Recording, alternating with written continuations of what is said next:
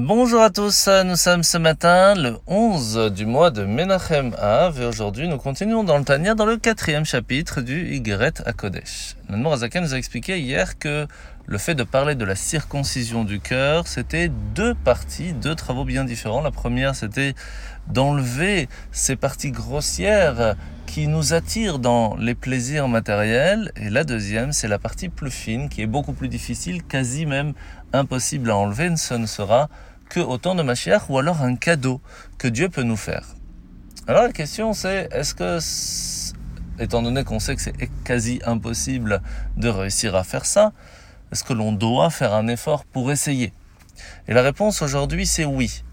Parce que, en fin de compte, la partie numéro une, celle d'enlever les parties grossières que nous avons à l'intérieur de nous, qui nous attirent à faire avoir des plaisirs matériels, cela on peut le faire. Et le fait de réveiller d'en bas la miséricorde de Dieu permettra alors peut-être de recevoir ce cadeau divin.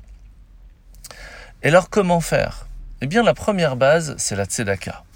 Parce que lorsqu'une personne va donner de son propre argent, pour lequel il a travaillé dur, encore plus dans des moments où c'est difficile pour soi de, gagner sa vie, eh bien, elle offre une partie de sa vie. Parce qu'en fin de compte, il a donné de son temps pour gagner son argent. Il s'y est investi.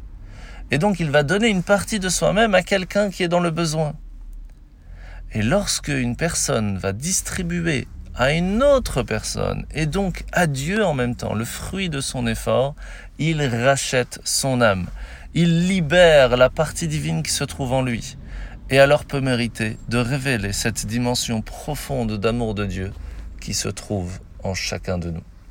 La mitzvah de ce matin, mitzvah positive numéro 154, c'est le commandement qui nous a été enjoint de nous abstenir de tout travail le jour du Shabbat la paracha de la semaine, paracha de Vaetranan. Aujourd'hui, Moshe va conclure son premier discours sur lequel, lorsque nous allons rentrer en Israël, il nous fallait faire très attention à la loyauté que nous avons envers Dieu et sa Torah, parce que c'est ce qui nous permettra de continuer de vivre en Israël en paix.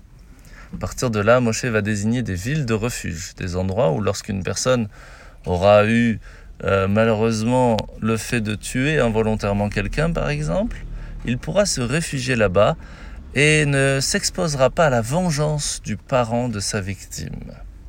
Il est donc protégé dans cette ville. De la même façon, la Torah constitue aussi notre ville de refuge personnel.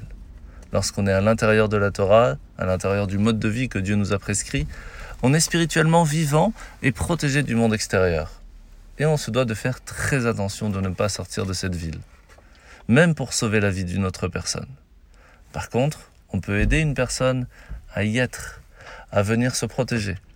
pour cela, l'attirer et alors le sauver. Bonne journée à tous et à demain.